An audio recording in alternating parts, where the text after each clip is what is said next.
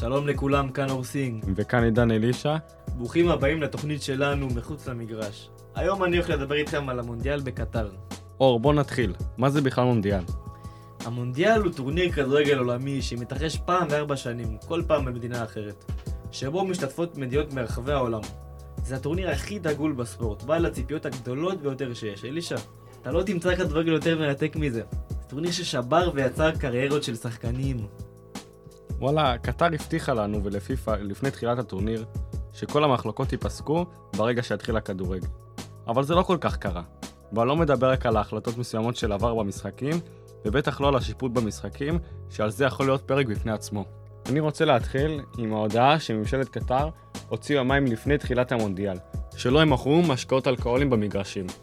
אפילו שלפני כן, קטר הבטיחה לפיפ"א שלעומת החוקים של המדינה הם יאפשרו לאוהדים לקנות בירות במגרשים. אבל כל זה קרה אחרי שנחתם הסכם עם בדווייזר על סך 75 מיליון דולר שימכרו רק הבירות שלהם במונדיאל. אבל uh, לא לדאוג, כי קטר הודיעה שבסוויטות האירוח המיוחדות, שכרטיסים אליהם עלו מעל 22 אלף דולר, יהיה אלכוהול חופשי.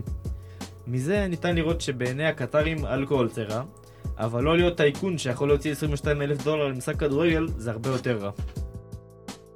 כעת אתם עומדים לשמוע ראיון שלי עם עוצב, תייר שהלך לצפות במונדיאל. לעוצב יש מבטא הודי מאוד כבד, מה שגורם לתוכן הבא להיות מאוד קשה לשמיע. אז אם אתם לא רוצים לשמוע את הראיון, תעברו ל-3 דקות ו-57 שניות. שם אני אתן סיכום קצר על הראיון, ואז נעבור לנושא הבא שלנו.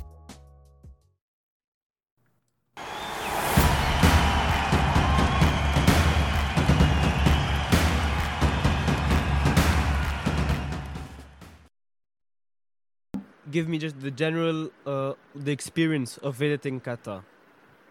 We'll start with that. Oh, so experience was uh, extremely good. Um, Mhm. We went there for s- five days and we watched six games. Brilliant experience, very well organized. Could not have expected a better experience. Um, Sure. First one, have you had any issues with the laws in the country?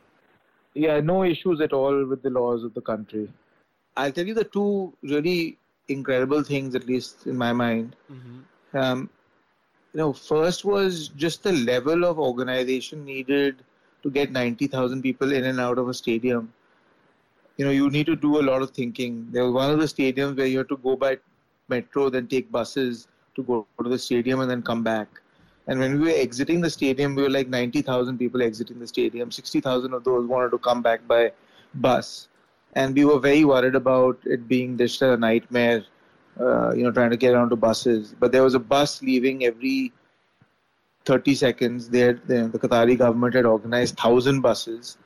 It was extremely well organized. None of those buses got into traffic jam. We were home literally in like 45 minutes after the game. Um, and so the scale of organization was just like remarkable. I, I can't even imagine doing it. And, and they were doing it in conjunction with another game happening that day in the same city. So it was this amazing organizing.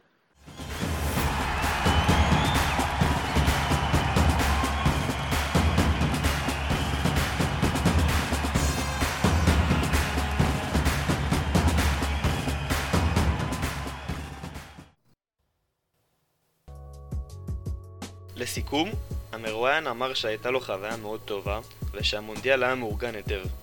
הוא שיבח את התפעול של התחבורה הציבורית של קטר, והוא אמר שהוא לא הרגיש שהיה שום בעיות עם החוקים במדינה.